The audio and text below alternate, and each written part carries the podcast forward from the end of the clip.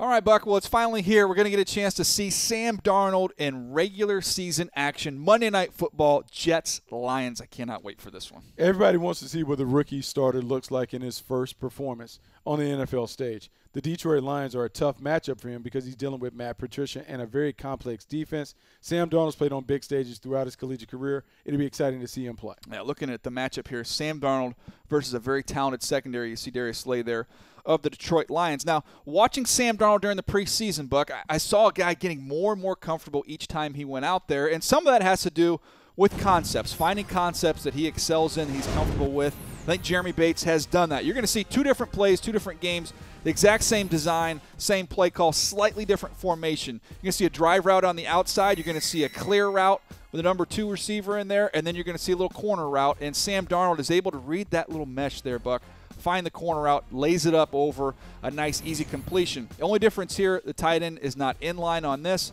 The exact same deal. You're going to see a drive route on the outside. See, that's jump, doesn't want yep. to take it. He's got a clear out, and he's got the corner with a trail technique that's an easy layup. So finding those route combinations, dressing them up in different formations. I like what Jeremy Bates has done with Sam Darnold. Jeremy Bates has done everything this preseason to make his young quarterback very, very comfortable. The concepts are nice and easy. He spread the field out a lot of empty formations to allow Sam Darnold to be able to recognize blitzes, eliminate the disguise, and allow him to play fast. That's what you want to see. The trick is – how can he handle it against a Detroit Lions defense that is multiple and a secondary that has some ball hawks in the back end? When I look at the Detroit Lions with Darius Slay and some of the other guys, Quandre Diggs, they have talent in the back end.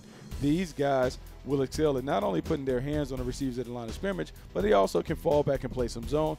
It'll be critical for Sam Darnold to be able to recognize man and zone and to get the ball to the appropriate receiver at the right time we'll see how much the Detroit Lions secondary can muck it up for Sam Darnold. Yeah, quick decisions. That's been something he's excelled at during the preseason. Can he keep that going up during the regular season? Looks going to be a little bit more disguised, a little bit more difficult for this young rookie quarterback. But uh, I don't know. I'm pretty optimistic about Sam Darnold, mainly because his Jets defense, which I'm very high on. But what say you? Who do you like to win this game? I'm going to go with the Jets. I think the Jets defense is going to lead them back. I think in this game – Jamal Adams, Marcus Maye, Trumaine Johnson, that second Leonard Williams. lights out. And then because the Lions typically can't run the ball, I think turnovers come in bunches. Give me the Jets. Uh, I'm going to go with the Jets here too. Picking the rookie quarterback to go get his first win in his first start.